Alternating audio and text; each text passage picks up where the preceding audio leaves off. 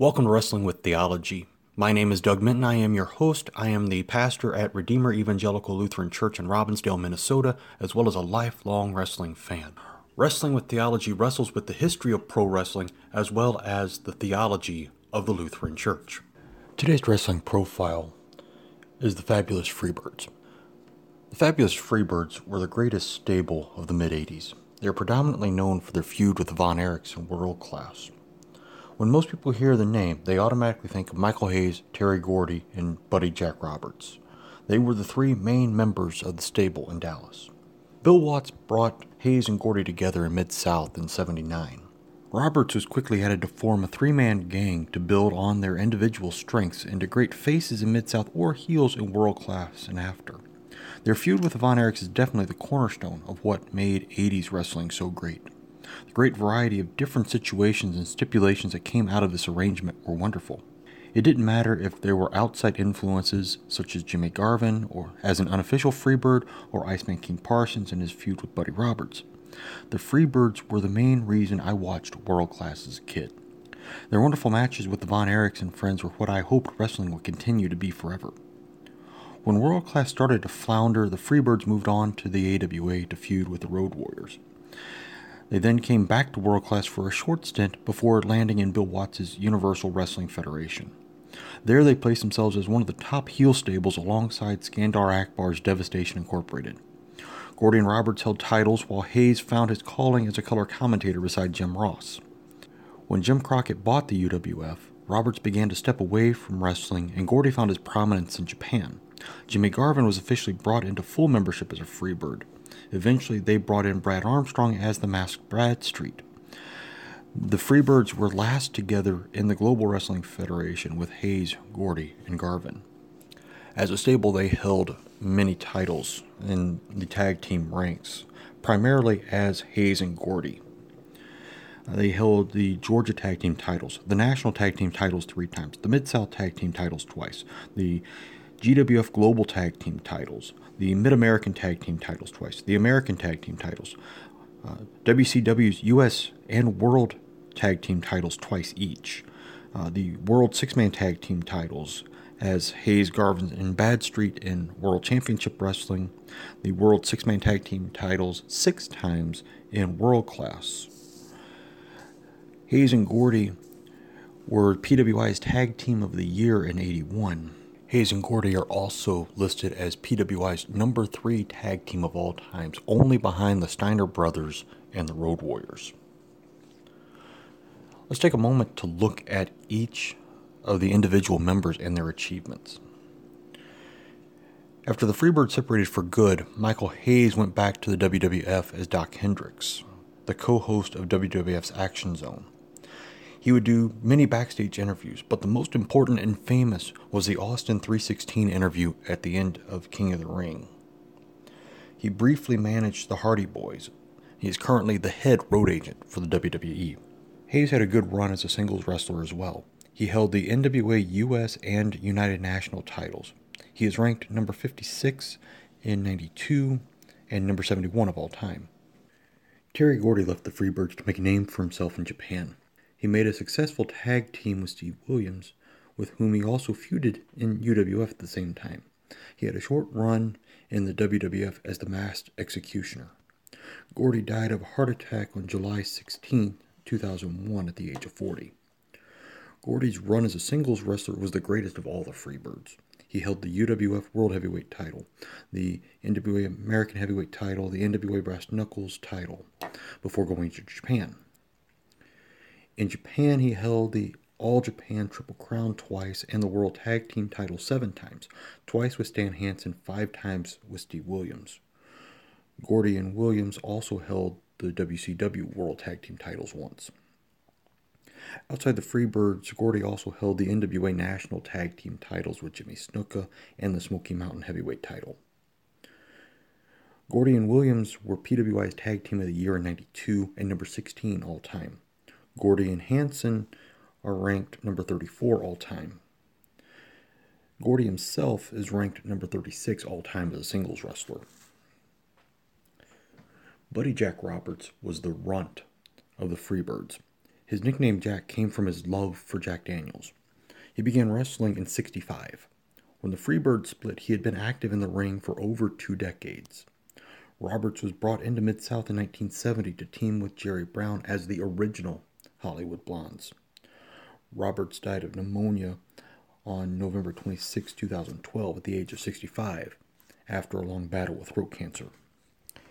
As a Freebird, Roberts won the television title in both World Class and UWF. The Hollywood Blondes held the AWA Southern, NWA Mid Atlantic, North American, and America's Tag each once. They held the Florida Tag Team titles twice and the United States Tag Team titles from Tri State Wrestling three times. As a singles wrestler, Roberts also held the Texas Heavyweight title, Southwest Heavyweight, and television titles. He is ranked number 167 of all time by PWI.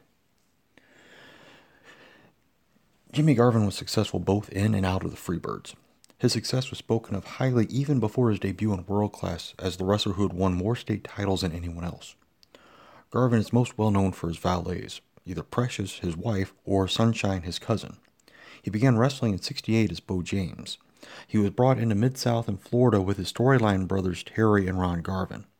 Ron is actually Jimmy's stepfather. After his run in world class, Garvin had a successful tag team with Mr. Electricity Steve Regal in the AWA. In 86, Garvin went to Jim Crockett Promotions where he had one of his best feuds with Kevin Sullivan before being brought back into the Freebirds in 89. Garvin is currently an airline transport pilot and is involved in a ministry for the poor and homeless with his wife and children. Garvin's accomplishments are about as long as my arm. His tag team titles include the AWA World Tag Team titles with Steve Regal, the Florida Global Tag Team titles with Big John Studd, Florida Tag Team titles with Steve Keirn and Jack Briscoe, the Florida's U.S. Tag Team titles with Killer Cox, the Southern Tag Team titles with Bob Ellis. His single titles include Bahamas, Florida twice, Florida Southern twice, Louisiana, the American Heavyweight title four times, the Texas Heavyweight title twice, and the World Class Television title. Those are the main members. Now we get to the auxiliary members. Badstreet was the masked persona of Brad Armstrong in World Championship Wrestling. Brad is the son of Bullet Bob Armstrong and began his career in his father's Southeastern or Continental Championship Wrestling promotion out of Knoxville. He went on to Jim Crockett Promotions and had a major contribution to the USWA Smoky Mountain feud of 95 96. Armstrong was found dead on November 1st, 2012. Armstrong's titles aren't as impressive as others, but they show he was an accomplished wrestler. He and Magnum TA, before he took on that name, were the Florida Global Tag Team Champions. The Armstrong family, whether Bob and Brad or Brad and one of his brothers, held multiple tag team titles. Brad had a great tag team with Tim Horner as the Lightning Express, winning the national tag team titles and the UWF World Tag Team titles. He held the Mid South North American Heavyweight title, the National Heavyweight title twice, the Continental Heavyweight title three times, Smoky Mountain Heavyweight title, USWA Heavyweight title, and the WCW Light Heavyweight title. He was PWI's Rookie of the Year at 81 and is ranked number 270 of all time. Iceman King Parsons took Hayes' spot for a while in world class, as the Freebirds feuded with Hayes. During his time as a Freebird, Parsons won the Texas Heavyweight title. Parsons was a journeyman wrestler throughout his career. He focused his time on the Southern promotions, especially World Class and UWF.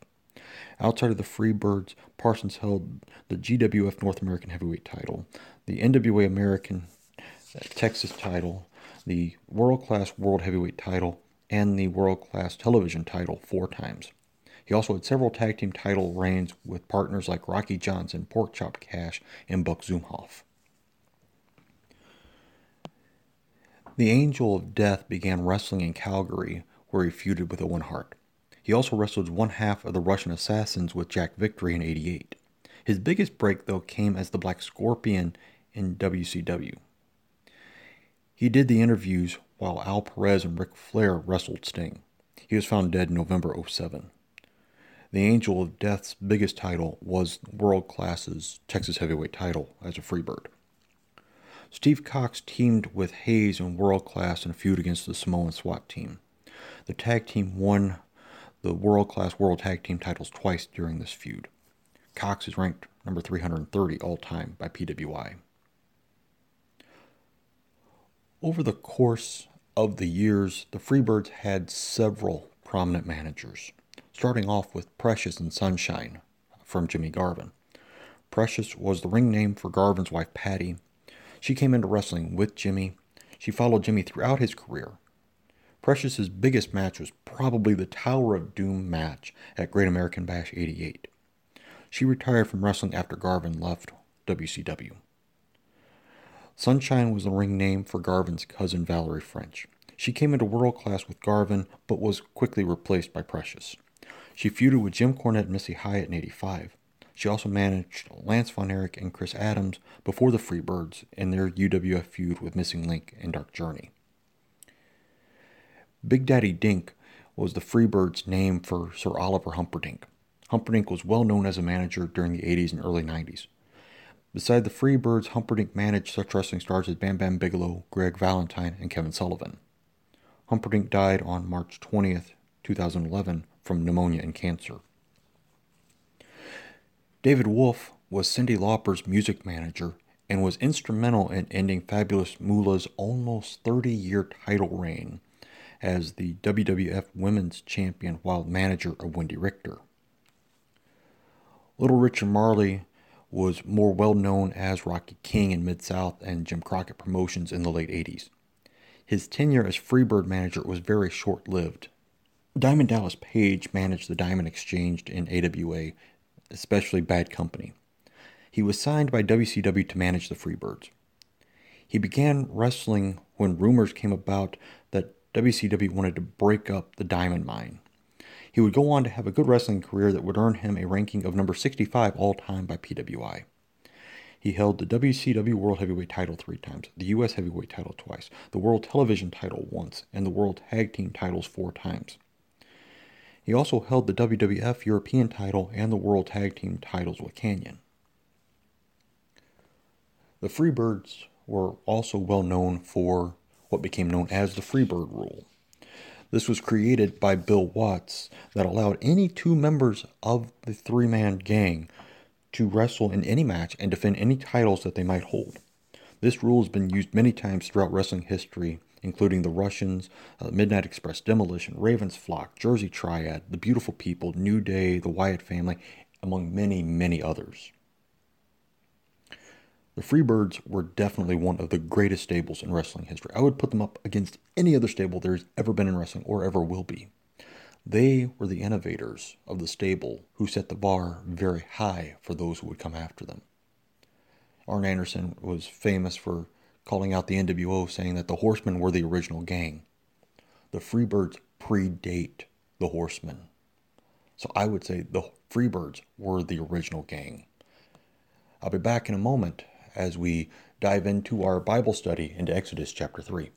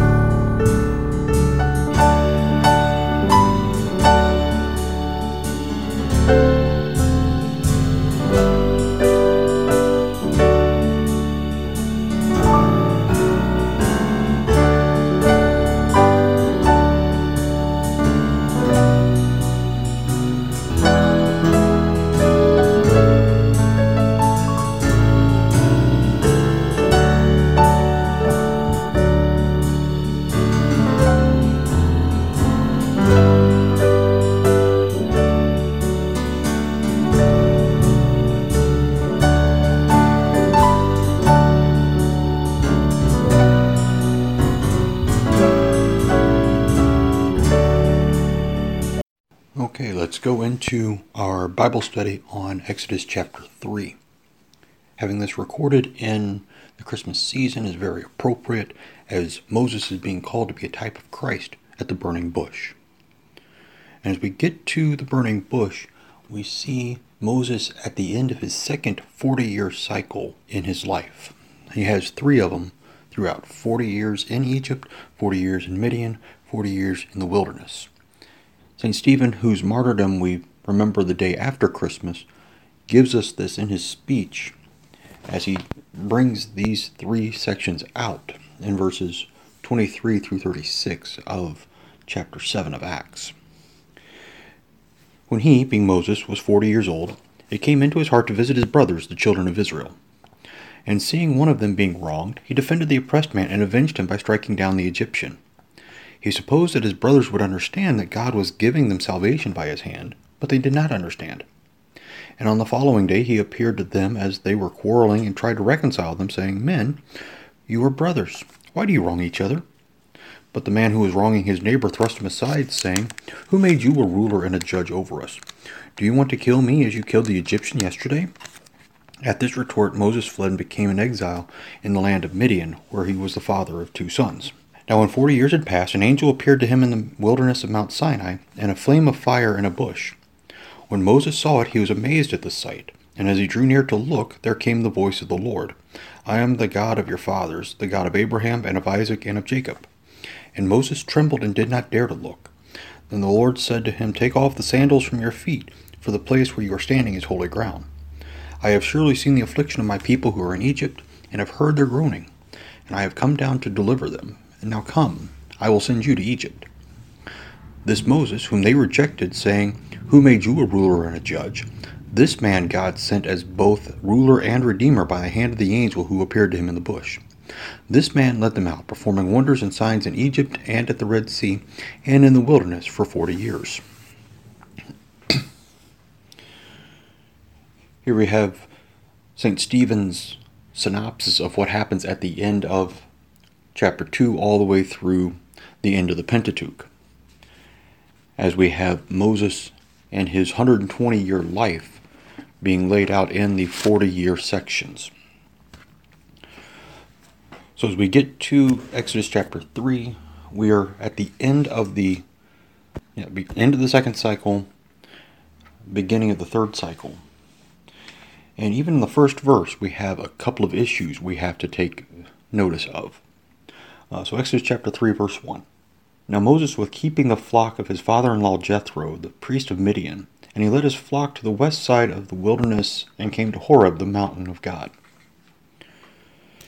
Here we have an interesting issue because in Exodus chapter 2, verse 18, not but a couple of paragraphs earlier, his father in law's name was Reuel. Now it says Jethro.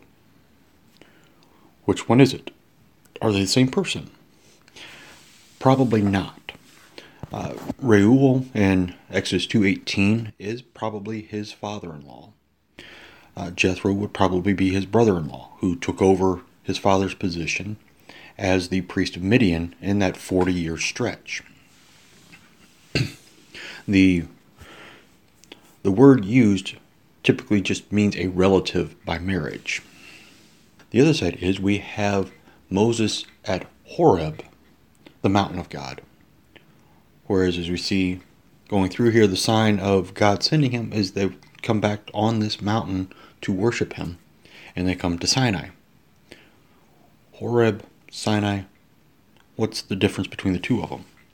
Well, Horeb is the region and the group of the mountains in the southern peninsula of Sinai whereas Sinai is the actual mountain in the region of Horeb. So we have Moses tending the flock in the mountains of Horeb, but the individual mountain is Sinai.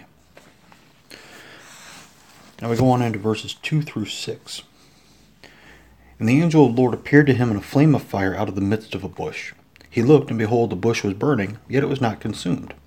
And Moses said, I will turn aside to see this great sight, why the bush is not burned. When the Lord saw that he turned aside to see, God called to him out of the bush, Moses, Moses. And he said, Here I am. Then he said, Do not come near. Take your sandals off your feet, for the place on which you are standing is holy ground. And he said, I am the God of your father, the God of Abraham, the God of Isaac, and the God of Jacob. And Moses hid his face, for he was afraid to look at God. So we have the first instance of Moses having the angel of the Lord appear to him. And this is always a great controversy in Old Testament studies. Who is this angel of the Lord? Because it's not an angel of the Lord, it's the angel of the Lord. So the definite article gives us pause for a moment. The definite article shows us that this angel of the Lord is the pre incarnate Jesus. This is a manifestation of God to his people. He does it here in the bush being on fire but not being burned. As the Israelites leave Egypt and wander through the wilderness, he is the pillar of cloud by day and the pillar of fire by night. These are all considered the angel of the Lord. This goes again when uh, we go back to Abraham and his talking with God over the fate of Sodom and Gomorrah, over the offering of Isaac, over the leaving the land of Haran to go into the land of Canaan. These were all done by the angel of the Lord. So the great miracle that God brings about here is that he appears in the flame in the bush, but the bush is not burned. This is what draws Moses' attention because this is not the way things are supposed to be. This is one of the things that the parables of Jesus also do, is that they have a regular story, but then something completely off and different happens in there. Something that nobody would expect. So we have this burning bush, which is burning but not being burned. And this goes into the manifestation of God because God Himself calls out to Moses Moses, Moses, just as He will do later on to Samuel, Samuel, Samuel, and so on to all the great leaders of His people. Now, when He calls out to Moses, He tells him to take off his sandals. St. Stephen brings this point out as well that he takes off his sandals because the ground that he is on is holy ground. This is a place that has been sanctified by God, which is why we have the practice of sanctifying our church buildings as being set aside for the use of God's people in the worship of God, which is why we call our sanctuaries sanctuaries. They have been set aside. They are the places to be worshipful uh, for our God. And so he introduces himself in verse 6 I am the God of your father, the God of Abraham, the God of Isaac, the God of Jacob. Now we go back to Moses' father. He is a member of the tribe of Levi. So he joins together not just the tribal affiliation, but now brings it back to Abraham, to Isaac, and to Jacob. Jesus will go on to talk about this in saying that God is not the God of the dead, but of the living, because he talked about, I am the God of Abraham, and the God of Isaac, and the God of Jacob. And Moses hid his face, for he was afraid to look at God. This is very similar to Isaiah chapter 6, when Isaiah is called to be a prophet. And we have this reading from the first few verses of Isaiah 6. In the year that king Uzziah died, I saw the Lord sitting upon a throne, high and lifted up, and the train of his robe filled the temple. Above him stood the seraphim. Each had six wings. With two he covered his face, and with two he covered his feet, and with two he flew. And one called to another and said, Holy, holy, holy is the Lord of hosts. The whole earth is full of his glory. And the foundations of the threshold shook at the voice of him who called, and the house was filled with smoke. And I said, Woe is me, for I am lost, for I am a man of unclean lips and I dwell in the midst of a people of unclean lips. For my eyes have seen the King, the Lord of hosts. Then one of the seraphim flew to me, having in his hand a burning coal that he had taken with tongs from the altar. And he touched my mouth and said, Behold, this has touched your lips. Your guilt is taken away, and your sin atoned for. As Isaiah receives the vision of God on his throne in heaven, he is curled up in a fetal position, probably very much like Moses was on Mount Sinai, that this is the God of his father. This is the God that he was brought up by his mother, undoubtedly, as his nurse for Pharaoh's daughter, to eventually grow into worship. This is the one where he, this is the God with whom he associated because he wanted to be out with his brothers, the children of Israel. But when you see God as he truly is, you want to curl up. The same Moses will ask on this mountain months later to see the face of God. And God will show him just his backside. We read in Exodus 33, starting verse 17. The Lord said to Moses, This very thing that you have spoken I will do, for you have found favor in my sight, and I know you by name. Moses said, Please show me your glory. And he said, I will make all my goodness pass before you, and will proclaim before you my name, the Lord. And I will be gracious to whom I will be gracious, and will show mercy upon whom I shall show mercy. But he said, You cannot see my face, for man shall not see my face and live. And the Lord said, Behold, there is a place by me where you shall stand on the rock, and while my glory passes by, I'll put you in the cleft of the rock, and I will cover you with my hand until I have passed by. Then I will take away my hand, and you will see my back, but not my face shall be seen. Moses wants to see the face of God. He wants to have this vision that Isaiah has. But even God says, I will hide you in the cleft of the rock. I will put my hand over you so that you cannot see, but I will show you my back. That you may see and live. But to see my face, you shall not live. Thank you for your time and listening to this podcast. If you'd like to hear more, go back to our archives to hear the previous episodes of Wrestling with Theology, also hear Sunday morning sermons from Redeemer. If you are in the Twin Cities area on Sunday morning, you are welcome to join us at Redeemer Evangelical Lutheran Church at 4201 Regent Avenue North in Robbinsdale, just off of the corner of 42nd Avenue and Highway 100. Just look for Jesus blessing the travelers along the road. Our services are at 9 a.m. We have Bible study at 10:30 following the service, with coffee hour in between. We encourage you anytime you are in the area to join us for worship and to wrestle with theology with us.